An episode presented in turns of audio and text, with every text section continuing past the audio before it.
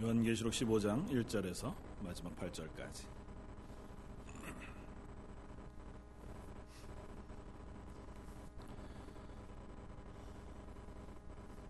자, 이었으면 우리 천천히 한 목소리 같이 한번 읽겠습니다.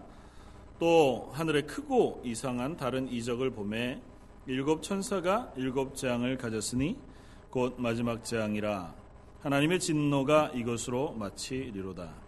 또 내가 보니 불이 섞인 유리바다 같은 것이 있고 짐승과 그의 우상과 그의 이름의 수를 이기고 벗어난 자들이 유리바닷가에 서서 하나님의 검은 고를 가지고 하나님의 종 모세의 노래 어린 양의 노래를 불러 이르되 주 하나님 곧 전능하신 이시여 하시는 일이 크고 놀라우시도다. 만국의 왕이시여 주의 길이 의롭고 참되시도다. 주여 누가 주의 이름을 두려워하지 아니하며 영화롭게 하지 아니하오리까? 오직 주만 거룩하시니이다. 주의 의로우신 일이 나타났음에 만국이 와서 주께 경배하리이다 하더라.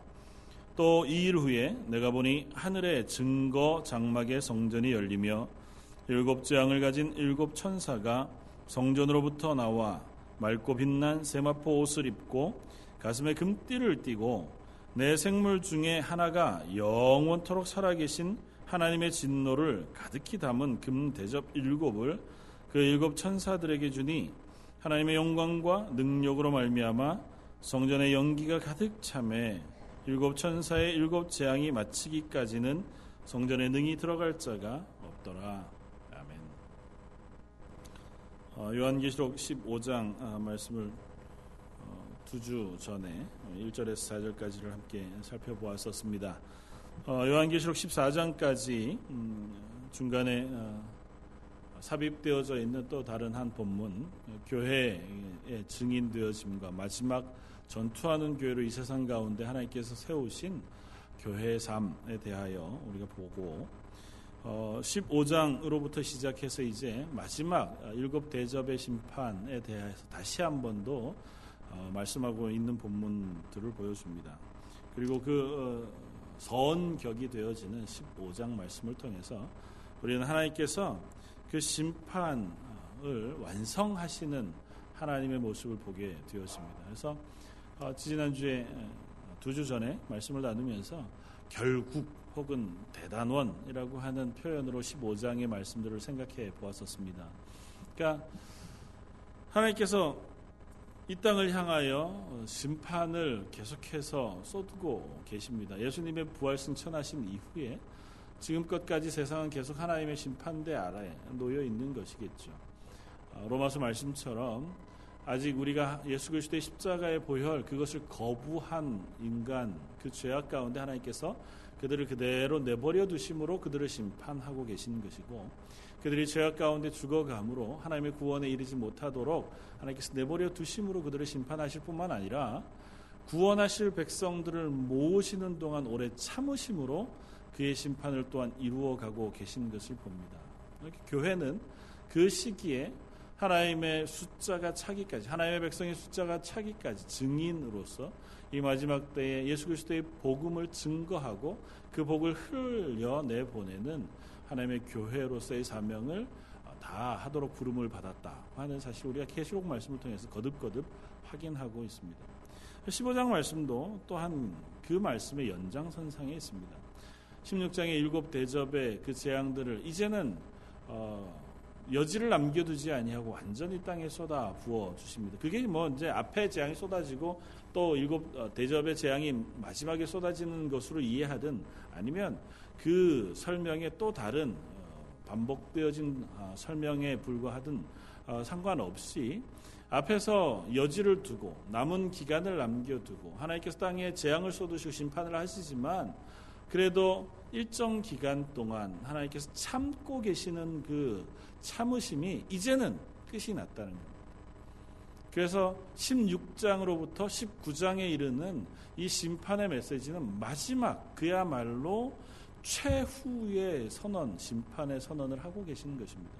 그래서 16장 그 말씀을 통해서 보면 하나님의 진노가 이 땅을 향해 쏟아지되 하나도 남김이 없이 온 세상에 여지를 두지 아니하고 하나님의 심판이 쏟아지고 있는 것을 볼 수 있습니다. 그리고 더욱더 우리가 분명히 확인하는 것은 그 심판에도 불구하고 사람들이 회개치 않는다는 것입니다. 16장 8절 한번 어, 넘어가서 보시겠습니다. 넷째 천사가 그 대접을 해에 쏟으면 해, 해가 권세를 받아 불로 사람들을 태우니 사람들이 크게 태움에 태워진지라 이 재앙들을 행하는 권세를 가지신 하나님의 이름을 비방하며 또 회개하지 아니하고 주께 영광을 돌리지 아니하더라. 또 다섯째 천사가 그 대접을 짐승의 왕자에 쏟으니 그 나라가 곧 어두워지며 사람들이 아파서 자기 혀를 깨물고 아픈 것과 종기로 말미암아 하늘의 하나님을 비방하고 그들의 행위를 회개하지 아니하더라. 마지막 심판의 마지막 모습입니다. 하나님의 심판이 쏟아져도 세상은 하나님 앞에 회개하지 않습니다. 그것으로 심판이 완결되는 거죠. 이제는 되돌아올 여지가 없습니다. 더 이상 이제 돌아올 수 없는 강을 건너버리고 마는 겁니다. 어, 우리가 이제 보통 어, 교회 다니는 사람들은 하나님 나라 가는 것을 우리 요단강을 건너간다 그렇게 표현하잖아요. 그리스 로마 신화에서도 어, 죽음의 강을 건넙니다. 그 죽음의 강을 건널 때 그 강을 뭐라 그러죠? 혹시 아시는 분 계시나요? 레테강이라고 하는 거 혹시 들어보셨나요? 망각의 강이라고? 카론이라고 하는 뱃사공이 배를 저어가는 뭐 강이 한 다섯 개 정도 있는데 그 중에 제일 뭐 유명하고 잘 알려진 망각의 강이 레테의 강입니다.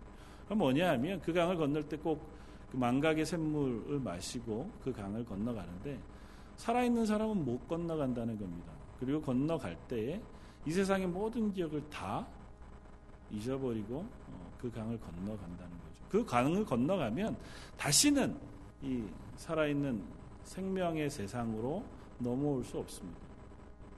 그리스 로마 신화니까 뭐 성경적이지 않죠. 어, 거기에서 유래한 게 결국은 돌아올 수 없는 강을 건너간다는 얘기입니다.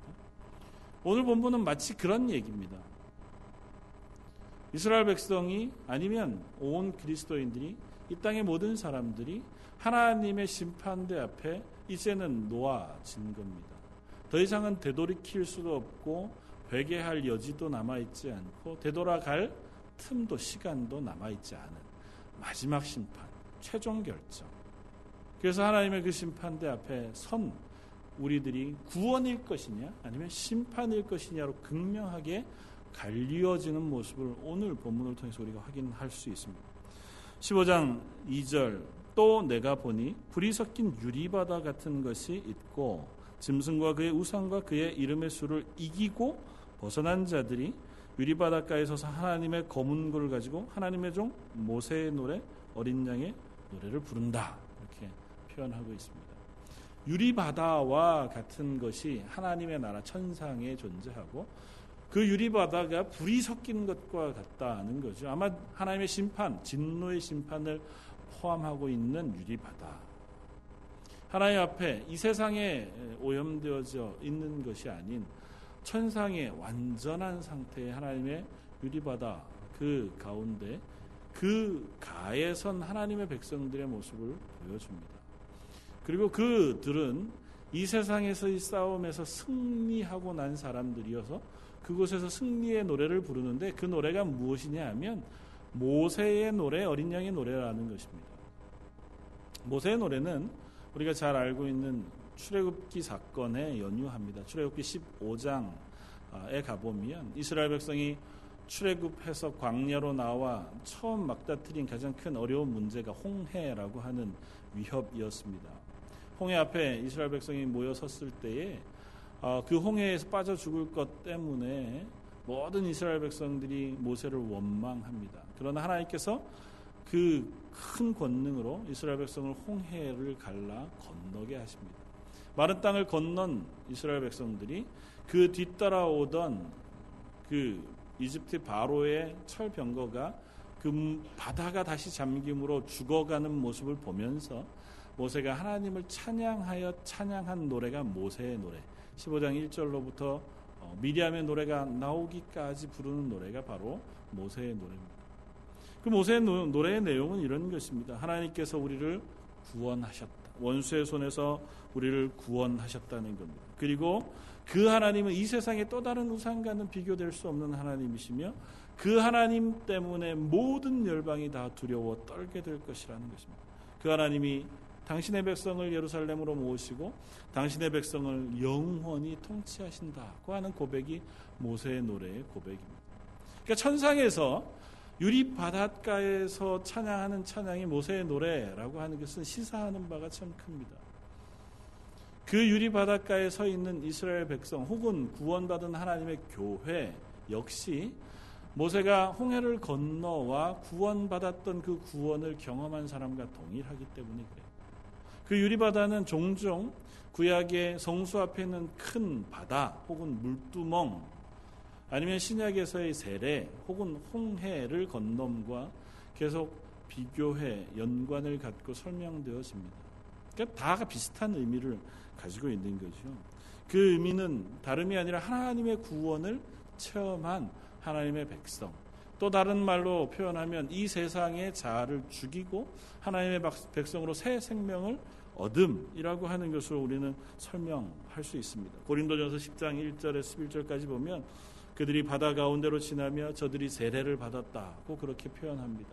그리고 저희에게 당한 이런 일들이 거울이 되어 또한 말세에 만난 우리로 경계하도록 기록되었다고 설명하기도 합니다. 다시 말하면 이스라엘 백성이 홍해를 건너던 그 사건이 세례를 받은 것과 비교해 설명되어지고 있고 그 세례를 받은 그 사건으로 설명되어지는 것이 성소 앞에 만들어 놓는 바다라고 이름 부, 붙여 놓은 물두멍, 그러니까 뭐 큰 대야 같은 거죠. 물을 퍼 놓은 그것과도 비교해 설명하고 있습니다. 출애굽기 30장에 가면 그 물두멍에 대한 설명을 이렇게 어, 합니다. 출애굽기 30장 17절 여호와께서 모세에게 말씀하여 이르시되 너는 물두멍을 뭐 노수로 만들고 그 받침도 노수로 만들어 씻게 하되 그것을 회막과 재단 사이에 두고 그 속에 물을 담으라. 아론과 그의 아들들이 그 두멍에서 수족을 씻되 그들이 해막에 들어갈 때 물로 씻어 죽기를 면할 것이요 재단에 가까이 가서 그 직분을 행하여 여호와 앞에 화제를 사를 때에도 그리 할지니라 이와 같이 그들이 그 수족을 씻어 죽기를 면할지니 이는 그와 그의 자손이 대대로 영원히 지킬 규례니라. 이 물두멍은 무엇이냐면 제사장들이 그의 수족을 씻고 하나님의 성전에 섬기는 일을 감당하는 역할을 하는 물. 어, 그리고 그 옆에 있는 물두멍은 재물을 씻는 데 사용되어지는 물, 그것들을 담아두는 것입니다. 그리고 그것을 씻음으로 그들이 하나님을 섬길 때에 죽임을 면하라 그렇게 기록되어 있습니다. 이건 우리 인간의 죄악을 씻으시는 하나님의 죄 씻음의 은혜들을 상징해 보여줍니다. 뭐 물에 손을 씻는 것으로 우리의 죄가 씻기겠습니까? 제사장이 그 물에 손 발을 씻는다고 해서 손발 씻기 전보다 죄 없는 사람이 돼서 성소 안에 들어갈 때 하나님 보시기에 아 너 깨끗하구나 너는 이제 안 죽어도 되겠다 그렇게 말씀하실 만한 사람이 되는 건 아니잖아요. 그럼에도 불구하고 그렇게 하라고 하신 것은 우리가 하나님을 만나기에 하나님 앞에 서기에 부족한 죄인인 것을 그것을 통해서 확인하는 것이고 그 행위를 함으로 하나님 앞에 내가 그 죄가 속함을 받았다고 하는 그 은혜를 기억하게 하기 위함이라는 거죠. 마찬가지입니다. 이스라엘이 광야로 나올 때 이미 구원을 받았습니다. 어린 양 그 피를 문설주에 바름으로 6월절 어린 양의 피로 인하여 그들이 죽임을 면하고 하나님의 백성으로 광야로 나왔지만 그들이 이 홍해를 지남으로 스스로가 스스로의 힘으로 구원받을 수 없는 존재인 것을 확인하게 되는 거라는 거죠. 홍해를 건너는 것은 이스라엘 백성이 애쓴다고 건널 수 있는 것 아니지 않습니까? 홍해라고 하는 큰 바다를 건너야 할 때 하나님께서 기적적으로 그 바다를 가르시고 가운데 땅을 마르게 하신 것은 하나님만 하실 수 있는 거라고요. 그러니까 하나님이 그 땅을 여셔서 이스라엘을 그 길로 진행하여 광야로 나오게 하심으로 하나님이 그들의 구원의 이유가 되셨다고요. 하나님이 주인이 되셔서 그들을 살리시고 구원하셨다고 하는 것을 증명해 보이신다고요. 그리고 또 다른 한편으로는 그 구원하신 홍해의 물이 이스라엘에게는 구원이 되었지만 애굽의 바로의 군사들에게는 죽음의 심판이 되었다고. 바로 그것이 오늘 본문 계시록에서 이야기하는 그 유리바다, 불이 담긴 유리바다, 그 유리바다가 설명하는 바와 조금도 다르지 않습니다. 그 유리바닷가에 서서 이기고 찬양하는 하나님의 교회는 구원받은 하나님의 백성들입니다. 다시 말하면 흰옷 입은 14만 4천이란 말이죠. 그건 하나님의 교회들인데 그 교회들이 흰옷을 입고 구원받을 수 있는 이유는 그들이 열심히 살았기 때문도 아니고 그들이 하나님의 율법을 잘 지켰기 때문도 아니고 그들이 예배를 열심히 드렸기 때문도 아니라는 겁니다. 그들은 오로지 예수 그리스도께서 그들을 위하여 죽으신 그 구원의 은혜를 덧입음으로 하나님 나라에서 심판에 속하여 있지 아니하고 구원받은 자리에 설 수 있게 되었다는 것이죠. 그리고 그 시간이 하나님의 교회들에게는 구원의 찬양을 부르는 감사의 잔치 자리지만 이 세상 하나님을 알지 못하는 이들에게는 심판의 자리가 될 수밖에 없다는 사실을 본문을 통해서 확인하는 겁니다. 그 진노가 그 찬양을 부르고 있는 그들을 제외한 이 세상을 향하여 쏟아져 내려오고 그 진노 가운데 놓아 있는 어느 누구도 하나님의 심판을 피할 길이 없다고요.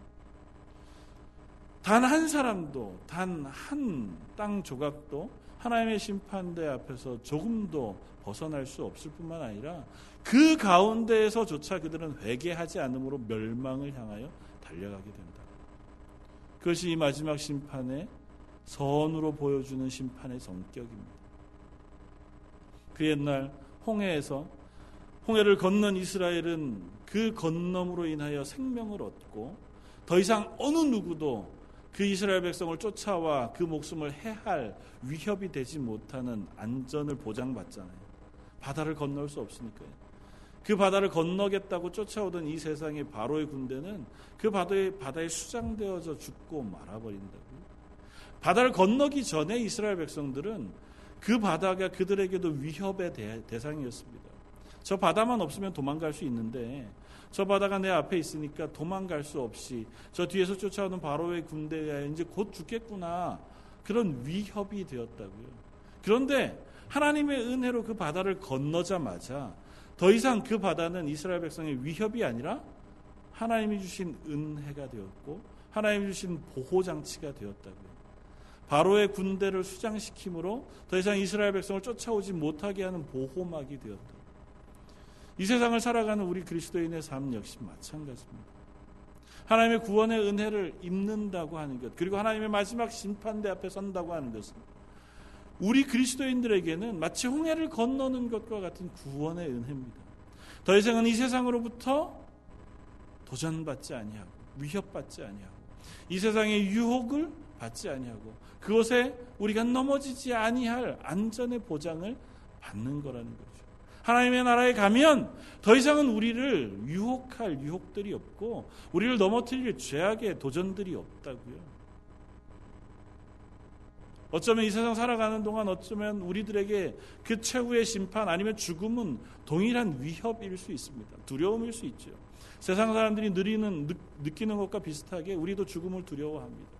또 하나님의 심판을 두려워하고 그것을 우리가 만나기를 어려워합니다. 그러나 구원받은 그리스도인들에게는 그 심판과 마지막 죽음을 통과하고 나면 그것이 오히려 하나님의 은혜 앞에 거하게 되어지는 놀라운 보호막이 되어진다. 그래서 성도는 하나님의 심판대 이후 혹은 우리의 죽음 이후에 하나님의 나라를 소망하며 살아가는 사람들이 되어진다는 겁니다. 이 땅에서 우리가 살아가는 것 그것보다 훨씬 더 크고 놀라운 은혜들을 누리는 땅 그것이 바로 하나님의 구원받은 곳 하나님의 나라에서의 삶이고 혹은 우리를 완성하여 하나님의 백성 삼으신 교회의 삶이라는 것. 이 계시록 15장을 통하여 먼저 그 이야기를 우리에게 맛보아 알려주는 것은 이 땅에 살아가고 있는 마지막 때의 교회들에게 너희들의 결국이 그러하다고 하는 사실을 다시 한번 상기시켜주고 있는 이 땅을 살아가는 동안 너희 앞에 혹시 홍해가 있느냐? 아니면 진노에 섞인 유리바다와 같이 너희로 감당할 수 없는 그 상황 속에 놓여 있느냐? 그렇다 하더라도 그것 때문에 낙심하거나 좌절하지 말라고. 우리의 힘과 능력으로 하나님의 마음을 합당하게 채울 만한 믿음과 실력이 우리에게 없음을 고백합니다. 마치 이스라엘 백성들이 그 하나님의 마음, 그 말씀 앞에 온전히 자기들이 다 만족하여 지키게 하기 위하여 장로들이 유전을 세워서 조그만 것 하나라도 어기지 않기 위하여 율법을 지켜 행했던 것처럼 우리들에게도 그런 어려움들이 있습니다. 좀 아까 물두멍과 비교해 이야기하면 그 물두멍에서 유전되어 내려온 것이 예수님 당시에 바로 그거예요. 그 식사하기 전에 장로들의 유전을 따라서 손을 씻어 내고 음식을 먹는 것, 뭐 성전에 들어갈 때 그들의 손과 발을 씻고 들어가는 것, 그런 것들이 다 그 하나님의 말씀 율법을 어기지 않게 조금 더 확대하여 그들이 지키는 율법이었다고요. 그것을 지켜도 그들은 하나님 앞에 거룩한 사람이 될 수 없었습니다. 왜냐하면 그것으로 거룩해지는 것이 아니기 때문에. 그러나 우리들은 우리들의 인생 가운데에도 동일한 요구들이 있습니다. 너 그리스도인인데 그렇게 살래? 이 세상 살아가는 동안 하나님의 말씀에 순종하지도 않고 게으르며 자기 욕심대로 자꾸 살아가는 우리 스스로를 바라보면 이 말씀들이 너무너무 부담스럽고 어렵지요. 그리고 힘겹습니다. 그럼에도 불구하고 우리에게 주시는 하나님의 말씀은 무엇이냐 하면 그럼에도 불구하고 우리를 거기에서 건져 하나님의 자녀 삼으신 은혜를 기억하라는 거예요. 너희가 그것을 다 완성하여 하나님의 구원의 은혜에 이르는 것이 아니라 하나님이 먼저 너희를 구원하여 하나님의 자녀 삼아 놓으셨다는 겁니다. 그러니 그곳에서 너희가 이제는 너희의 손과 발을 씻는 자리로 나아가라는 것입니다. 물두멍은 그래서 번제단과 성소 사이에 있습니다. 하나님 앞에 속죄의 제사를 드리는 것, 그것을 통하여 우리를 죄 없이 해주시는 은혜를 입은 그 사람들이 그 물두멍에가 손과 발을 씻고 하나님의 성전 안으로 들어가 하나님을 섬기는 것입니다. 만약에 우리에게 먼저 스스로가 손을 씻어 속죄하고 하나님 앞에 율법을 지키는 삶을 살아내면 그제서야 번제에서 우리를 용서하시는 회개의 기도를 들으시고 우리를 용서하시는 은혜를 베푸신다고 하면 아마 이스라엘 백성이나 우리들이나 어느 누구도 하나님의 구원 앞에 설 수 있는 사람들이 없을 겁니다. 쉽게 얘기하면 이거죠. 너희가 가서 먼저 죄 없이 살도록 애써봐라. 하나님 말씀의 순종을 다 하고 너희 속에 거짓말하지 말고 십계명을 잘 지켜 행하고 그리스도인다운 삶을 살아라. 그리고 나와서 교회 나와 기도하고 회개하라 하라, 하라. 그러면 내가 너희의 기도를 듣고 너희를 용서해 줄게. 하나님 만약에 우리에게 그렇게 말씀하셨다면 저나 여러분들이나 어느 누구도 하나님 앞에 구원받을 사람이 없다고요. 하나님 앞에 용서함의 사자의 은총을 입을 만한 그 사람들이 저나 여러분들이 누가 있겠습니까? 여러분들의 일생이 여러분들의 시간들이 하나님 앞에서 하나님의 말씀에 순종하는 삶은 아니었잖아요. 지난 시간들이 하나님 말씀 그것들을 어기지 아니하고 잘 지켜 행하는 그리스도인 다운 시간들로만 채워진 게 아니었잖아요. 오히려 훨씬 더 많이 게으르고 훨씬 더 많이 죄를 범하며 하나님 보시기에 악하고 약한 삶을 살았잖아요. 그런데도 우리를 어떻게 하셨다고요? 먼저 예수님의 십자가의 보혈의 피로 우리의 죄를 씻어 주셔서 하나님의 백성 삼아 주셨다고요. 그런 우리에게 이제 남은 시간, 너희가 하나님 나라 오는 그 기간, 그기까지 너희의 남은 삶을 하나님 앞에 손을 씻고 발을 씻는 삶을 살아가도록 요청하는 겁니다. 돌이켜 얘기하면 성화지요. 그리스도인을 닮아가라고 요청하고 계신 겁니다. 구원은 받았으니 이제 받은 그 은혜를 가지고 이 땅 가운데 하나님의 구원의 은혜에 합당하게 삶을 살아 가자. 그렇게 하나님 말씀하고 계시는 거라고요. 계시록 말씀은 거기에 방점이 있는 겁니다. 마지막 심판이 너희에게는 구원의 은혜다. 하나님께서 그 심판을 행하시면 너희는 이제 더 이상 이 세상에 있지 아니하고 하나님의 영원한 구원의 은혜 가운데 하나님과 동행하는 기쁨 가운데 설 것이다. 그러나 아직 너희의 육체가 이 땅에 있는 동안은 너희가 너희에게 주어진 그 삶, 요구되어진 소명의 삶을 살아 내렴 그렇게 말씀하고 계시는 거라고. 너희는 죽지 않는다. 너희를 향하여서 하나님의 저주의 심판이 쏟아지지 아니한다. 하나님이 영원히 너희와 동행하시고 너희를 기꺼이 끌어다가 하나님의 나라에 들어 넣으실 것이니 그 구원받은 너희들이 하나님의 교회로서 부르심 받은 그 부르심에 합당하게 살아내지 않겠니 라고 말씀하신다고요. 맨날 너무 이렇게 힘든 설교만 해서 죄송합니다. 저도 설교하면서 어렵습니다. 성경이 그렇게 얘기해요. 다른 말을 할 수가 없습니다. 왜 안 그렇게 했어요? 구원은 받으셨다니까요. 제가 여러분들한테 구원받기 위해서 열심히 교회 나오십시오라고 얘기 안 하잖아요. 성경 그 얘기를 하고 있지 않습니다. 구원받기 위해서 영어 열심히 성경 읽으십시오. 그렇게도 얘기하지 않습니다. 구원받기 위해서 기도 열심히 하십시오. 성경 그렇게 얘기하지도 않습니다.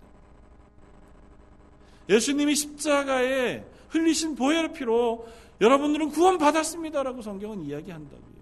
너희가 그 사실을 믿기만 하면 예수 그리스도가 나의 구주가 되신다는 사실과 그분이 나를 위하여 십자가에서 보혈의 피를 흘려 죽으셨다고 하는 사실을 믿기만 하면 우리를 하나님의 자녀 삼으신다고 성경은 말씀하고 계시다고요. 구원받았으니 이제는 구원받은 사람으로 구원의 합당한 열매를 맺으며 살자고 얘기한다고요. 맺으며 살면 안 살면 그 구원이 없어진다고 얘기하는 것도 아니라고요. 너희가 성화되어진 삶을 안 살면 하나님이 그 구원을 다시 빼앗아 가신다고 얘기하지도 않는다고요. 누누이 얘기하잖아요. 로마서 8장. 그 하나님의 사랑에서 끊을 것이 아무것도 없다고요. 이 세상에 어느 누구도 이 세상의 권력도 심지어 천사라 해도 심지어 그것이 사단이든 어떠한 세력이라 하더라도 하나님이 우리를 향하신 그 사랑에서 끊을 자가 없다고요. 구원은 확보되는 거예요. 하나님 우리에게 베푸신 구원의 은혜는 그토록 놀라운 것이라고요. 그만한 은혜를 베풀어 주니 제발 구원에 합당한 열매를 맺고 살자고 하나님 말씀하시는 겁니다.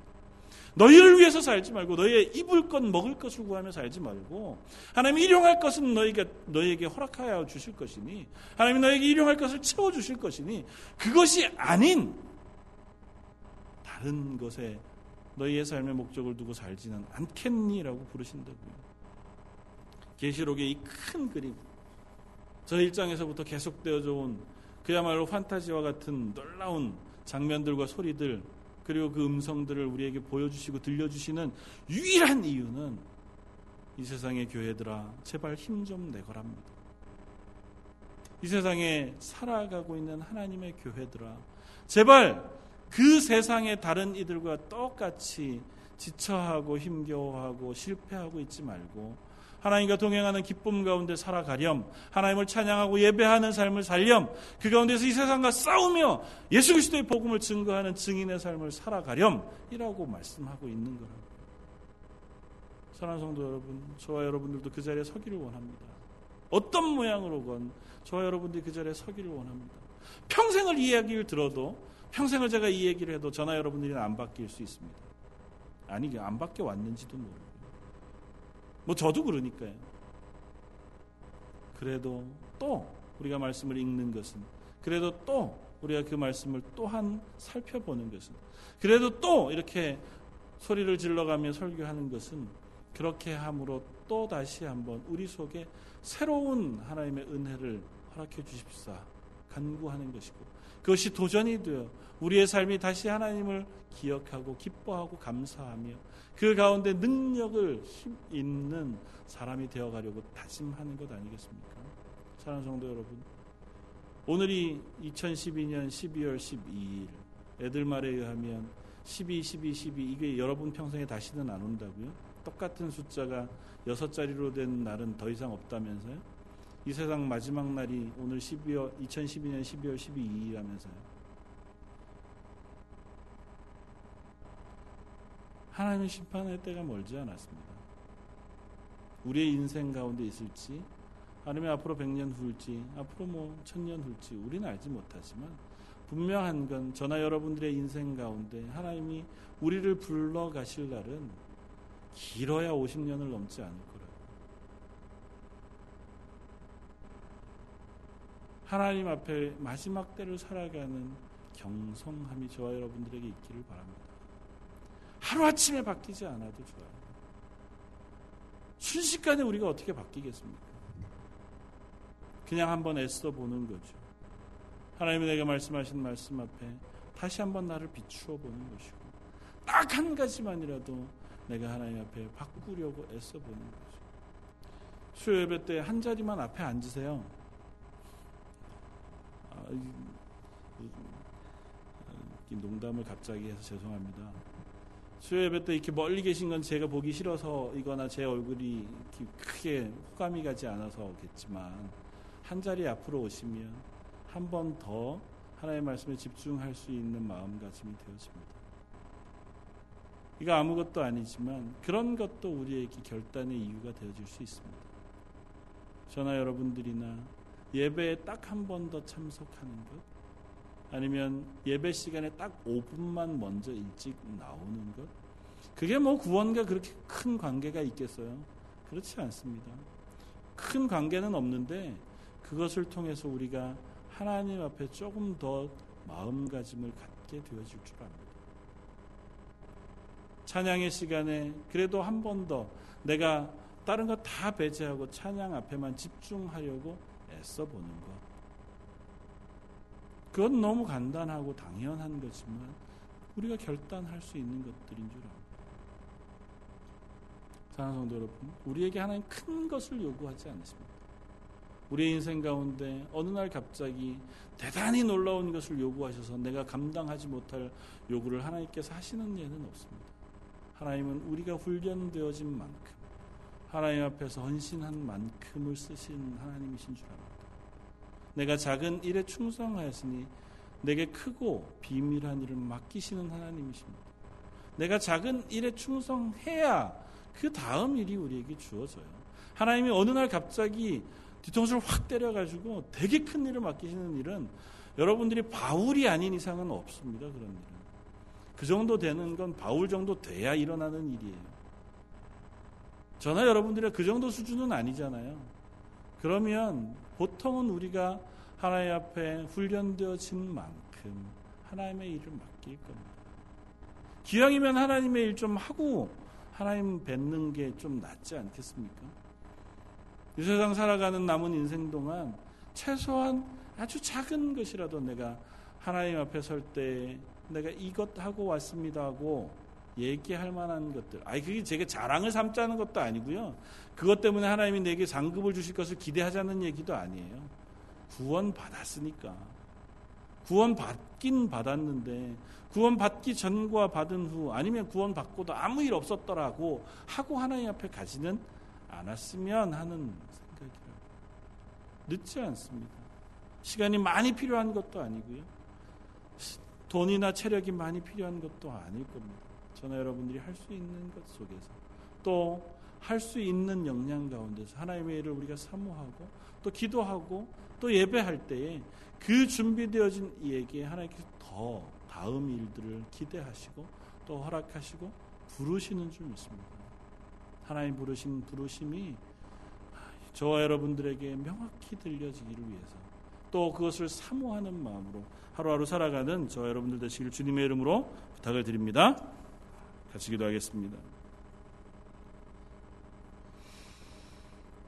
일곱 천사의 일곱 재앙이 마치기까지는 성전에 능히 들어갈 자가 없다고 말씀하신 하나님. 하나님의 심판은 그것으로 완전히 이루어져 이 땅을 덮으실 것인 것을 성경은 말씀합니다. 그때가 오기 전에 저희들이 깨어 하나님의 구원받은 자녀의 삶을 살아갈 수 있도록 은혜 베풀어 주십시오. 저희들이 오늘 이 자리에 머물러 있지 않고 어제와 같은 오늘 그대로 그냥 하루하루를 지나지 않도록 저희 가운데 말씀해 주시고 또 저희를 깨워 주시기를 원합니다. 큰 것 아니라도 자그마한 입술, 자그마한 시간, 자그마한 기도라도 하나님 앞에 해 나아가는 저희 런던 제일 장로교회가 되게 해 주십시오. 세상을 바꾸는 변혁이 아니더라도 나의 삶, 내 가정을 위하여 한 번의 기도, 한 번의 위로를 나눌 수 있는 하나님의 교회가 되게 하여 주옵소서. 모든 말씀 예수님 이름으로 기도드립니다. 아멘.